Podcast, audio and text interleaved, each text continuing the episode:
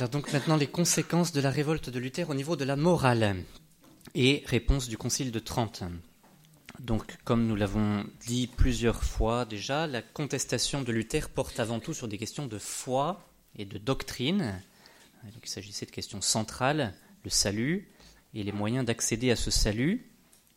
Et donc en ayant des conséquences directes sur la foi et sur les sacrements, cette contestation en a eu aussi sur la morale la foi et la morale sont intrinsèquement liées, au point que Jean-Paul II, dans son encyclique sur la morale, Veritatis Splendor, dénonçait la dichotomie, la séparation grave et néfaste qui dissocie la foi de la morale. Il disait que c'était là une des préoccupations pastorales les plus vives de l'Église devant le processus actuel de sécularisation. Alors comme nous allons le voir, les conséquences de la révolte de Luther sur la morale sont encore perceptibles 500 ans plus tard. Donc on va évoquer, première partie, la doctrine morale de Luther, réponse du Concile de Trente, et puis enfin euh, un ou deux petits points du coup sur la morale protestante aujourd'hui. Donc d'abord la doctrine morale de Luther. On l'a dit, Luther n'a pas voulu forger une morale, ni donner directement des principes moraux, mais euh, les principes de sa doctrine ont eu des répercussions sur sa morale. Et donc le principe euh, fondamental, hein, c'est l'homme est justifié par la foi seule et non par les œuvres. Donc on va faire comme euh, a fait tout à l'heure Frère Michel, on reprend les trois principaux, les trois solas. Hein. Donc d'abord la grâce seule et les conséquences en morale. Donc la grâce seule, pour Luther, sanctifie l'homme sans aucun mérite de sa part, d'où le rejet, le refus de l'idée de sainteté et de sanctification. Donc évidemment aussi du culte des saints est refusé. Donc de là découle l'opposition à l'effort et à l'exercice de la vertu. Et ça va assez loin. Hein, donc le, Voici comment l'explique le pasteur Jean-Paul Morlet. donc, j'ai pris plusieurs fois des protestants qui parlent d'eux-mêmes, c'est plus euh, objectif. Donc, pasteur Jean-Paul Morlet, qui, est en charge, qui, est dans une paroisse protestante de Paris, hein, qui fait partie de l'Église protestante unie de France. Donc, il dit Luther comprend progressivement, puis comme une évidence, que nous ne sommes rien par nous-mêmes, que nous ne pouvons rien par nous-mêmes, que plus nous faisons d'efforts pour nous rapprocher de Dieu, plus nous nous éloignons de lui. Mais que nous pouvons tout recevoir et qu'il suffit de cela, accueillir l'amour du Père pour connaître la paix intérieure. Et donc Luther parlera de l'inutilité de la loi, décalogue compris, euh, qui n'est propre qu'à tourmenter l'homme parce que l'homme est dans l'impossibilité d'accomplir cette loi. Même après la justification, l'homme demeure incapable radicalement de l'accomplir. Deuxième euh, sola, par la foi seule. On est sauvé par la foi seule. Donc, autrement dit, pour Luther, il n'y a pas d'œuvre à pratiquer, hein, ni à offrir à Dieu. Et donc, c'est la négation d'une valeur propre aux actes de l'homme, et donc une séparation radicale entre les œuvres et la foi. Alors, un théologien catholique, Servé Pinker, souligne que le protestantisme c'est un peu ce qu'on disait tout à l'heure pour les œuvres, manifeste même une méfiance instinctive pour les œuvres conformes à la loi, parce que elles fomentent et cachent mieux l'hypocrisie du pharisien. Donc c'est, presque pire quand vous accomplissez la loi parce que vous êtes un pharisien et que vous vous croyez bien. Et plus vous faites d'efforts pour vous approcher de Dieu, plus vous vous en éloignez. Vos efforts vous éloignent de Dieu parce qu'ils vous font croire que vous êtes quelqu'un de bien qui a fait les efforts et que ce faisant, ils vous en éloignent. Donc pas d'effort pour s'approcher de Dieu, on reçoit tout de lui. Ce qui fait dire à Olivier Abel, donc c'est un philosophe qui est enseignant à la faculté de théologie protestante de Montpellier, il enseigne la philosophie et l'éthique, et donc il écrit La morale importe peu dans la mesure où les œuvres ne servent pas au salut. Et puis le troisième sola, sola scriptura, donc l'écriture seule. Donc chacun interprète euh, librement la parole de Dieu. Donc transposé sur le plan moral, ça va signifier que chacun va aussi décider librement de ce qui est bien ou de ce qui est mal. Alors voilà aussi une, position qui nous semble bien résumée par un, autre pasteur de l'Église protestante unie de France, toujours à Paris, le pasteur Marc Pernaud, qui s'occupe de la paroisse, qui travaille à la paroisse de l'Oratoire du Louvre, et qui pose la question y a-t-il une morale protestante? Il peut y avoir certaines tendances que des sondages pourraient révéler, mais il n'existe pas de morale protestante, car chacun est appelé à se décider d'une manière libre, responsable, en fonction du contexte particulier et de sa sensibilité. Évidemment, donc il n'y a pas de bien ou de mal en soi. Les actions, euh, les, actions de chacun vont être à considérer non pas d'une manière objective par rapport à une loi, mais dans la mesure où elle révèle notre foi. Et donc ce qui compte, c'est la foi, et c'est ce qui fait écrire à Luther cette phrase, cette formule célèbre Sois pécheur et pêche fortement, mais confie-toi et réjouis-toi plus fortement encore dans le Christ. Hein, peu importe, ce qui compte, c'est que tu es la foi, peu importe, tes actes n'ont pas d'influence sur euh, le salut. Alors Luther ne nie pas absolument toute vie morale, hein, cependant, mais il considère qu'elle découle de notre foi et que néanmoins elle n'a pas d'incidence sur notre salut. Alors qu'est-ce qu'il en est du péché? Luther en parle beaucoup du péché, mais il entend par péché l'incrédulité, la non-foi, le fait de ne pas croire. Le manque de confiance et d'amour en Dieu. Et donc la loi n'a plus que euh, une fonction négative, c'est de faire comprendre à l'homme qu'il n'a pas assez la foi. Alors juste pour conclure cette première partie, soulignons quand même ce qu'il y a de vrai dans ce que soutient Luther, c'est que c'est bien la foi en Jésus-Christ qui est l'élément principale de la réponse chrétienne à la question morale. Et ça, Jean-Paul II le souligne de manière très belle dans l'encyclique Veritatis Splendor, surtout dans la première partie, hein, où la morale de l'Église, c'est d'abord de suivre Jésus hein, en mettant sa foi en lui.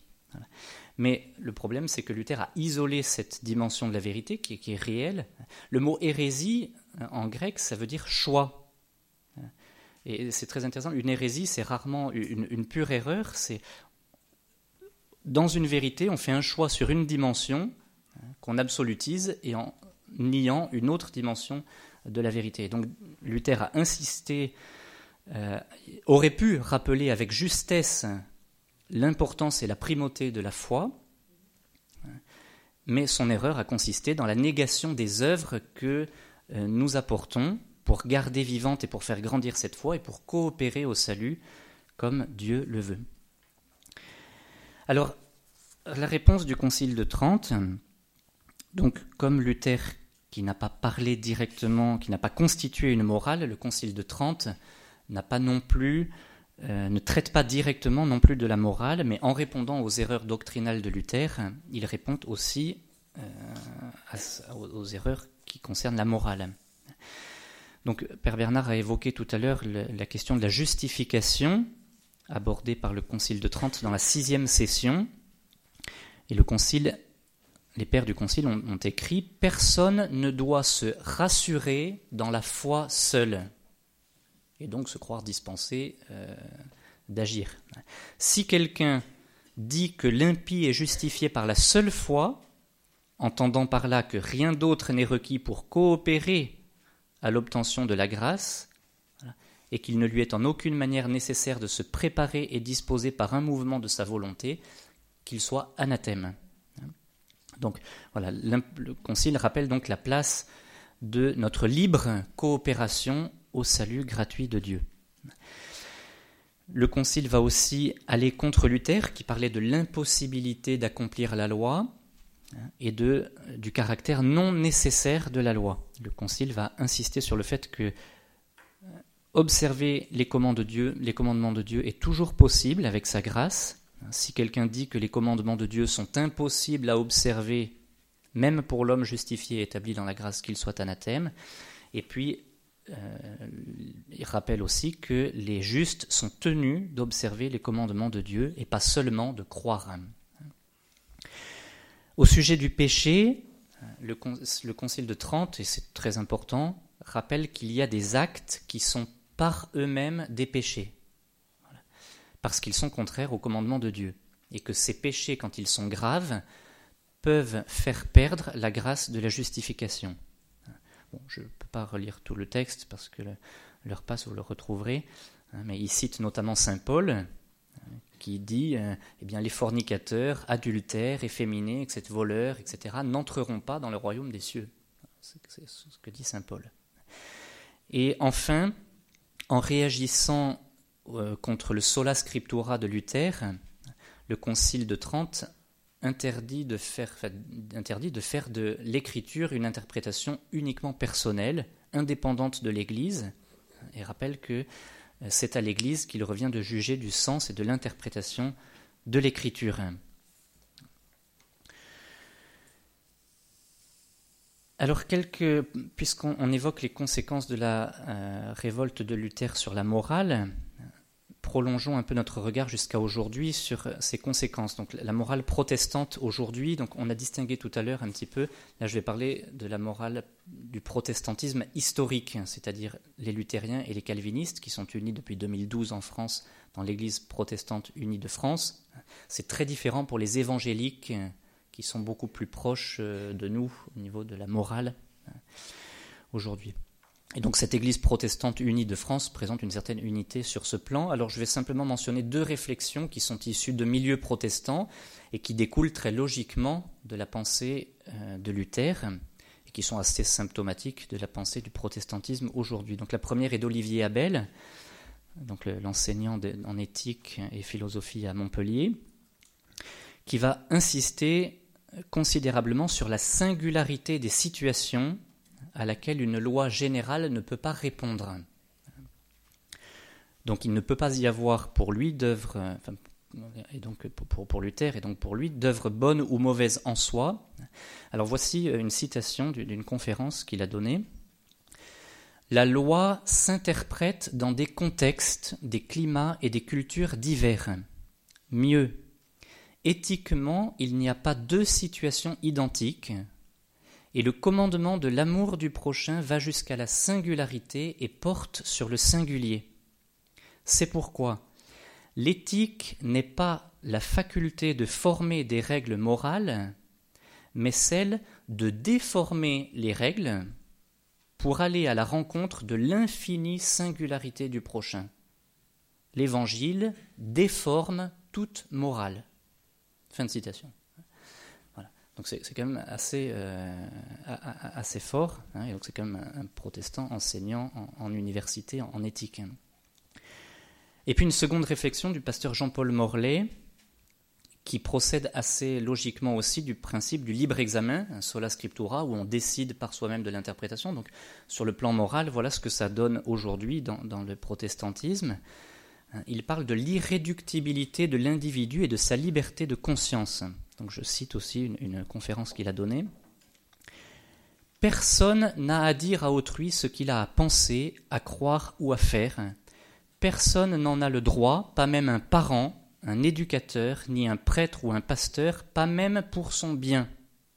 Ce qui signifie, par exemple, de ne jamais imposer une décision ou un interdit à une femme qui voudrait avorter ou à un couple qui voudrait divorcer mais de ne jamais non plus essayer, même pour leur bien, de forcer un buveur à s'arrêter, un chômeur à chercher du travail, un collégien à étudier, écoutez bien les parents, hein, un conjoint infidèle à revenir, un homo à changer d'orientation, etc. On ne peut que se contraindre à respecter leurs décisions, ne rien forcer. Fin de citation. Donc c'est pas c'est pas j'insiste sur le fait que ce n'est pas un marginal. Hein, c'est un, il est pasteur en poste dans une grosse paroisse à Paris du protestantisme de l'Église protestante unie de France et vous pouvez retrouver sur les sites. voilà. Donc on voit, on voit, on voit comme est portée à l'extrême, si vous voulez, cette notion de liberté hein, qui, est au, début du, protestantisme, de, liberté, de libre examen complet, et qui débouche sur une permissivité finalement euh, totalement extrême.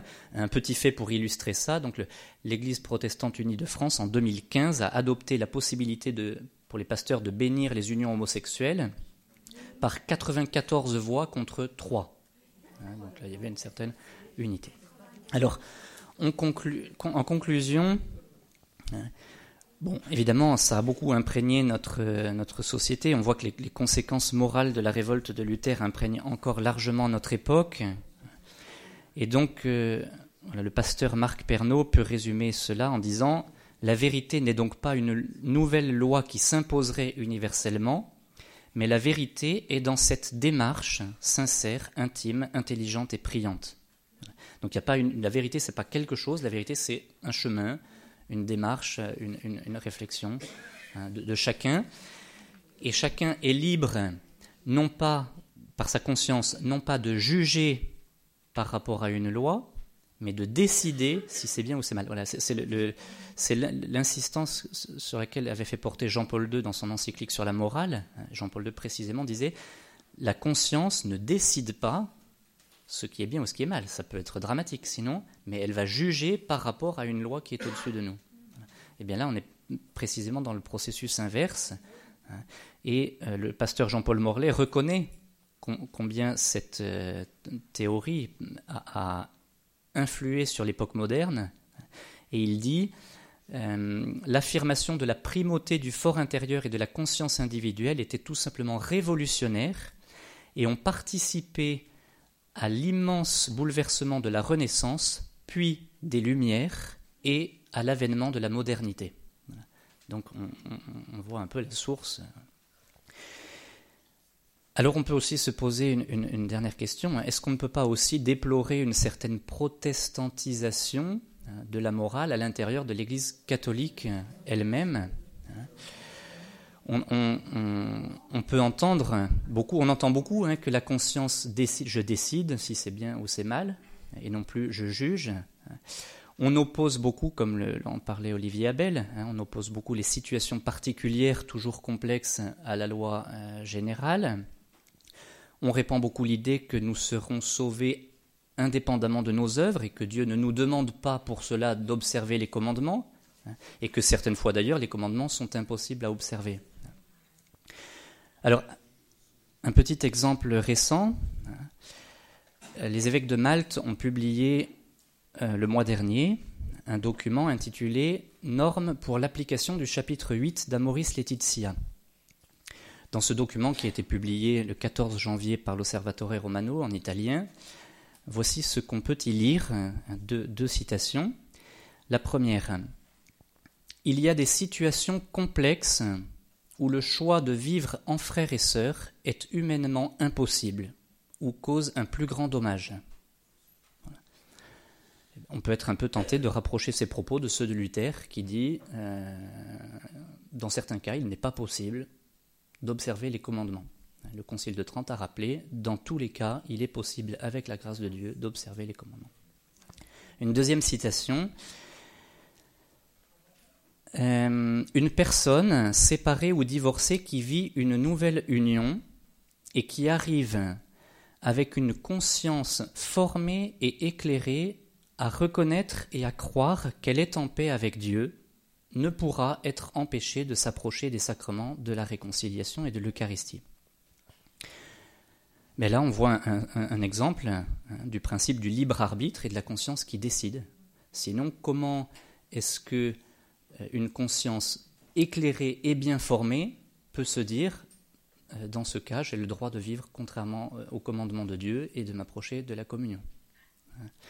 Alors, le cardinal Muller, qui est le préfet de la Congrégation pour la doctrine de la foi, a donné une interview il y a quelques euh, jours, quelques semaines, deux, trois semaines peut-être, hein, qui visait implicitement les évêques maltais et dans laquelle il disait ceci Il n'est pas juste que tant d'évêques interprètent Amoris Laetitia selon leur façon de comprendre l'enseignement du pape L'évêque, en tant qu'enseignant de la parole, doit lui-même être le premier à être bien formé pour ne pas tomber dans le risque que l'aveugle conduise l'aveugle.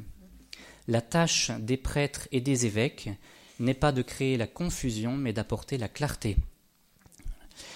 Et on peut terminer par ces quelques mots de saint Thomas d'Aquin, qui, saint Thomas d'Aquin, dans son commentaire de la rencontre entre Jésus et la femme adultère, c'est un petit commentaire de saint Thomas qui a été repris récemment par le cardinal Cafara dans une interview et qui euh, finit bien notre propos. Jésus aurait pu dire à la femme adultère Va et vis comme tu veux et sois sûr de mon pardon. Malgré tous tes péchés, je te libérerai des tourments de l'enfer. Mais le Seigneur, qui n'aime pas la faute et n'encourage pas le péché, condamne la faute en disant Désormais ne pêche plus. Il apparaît ainsi combien le Seigneur est tendre dans sa miséricorde et juste dans sa vérité.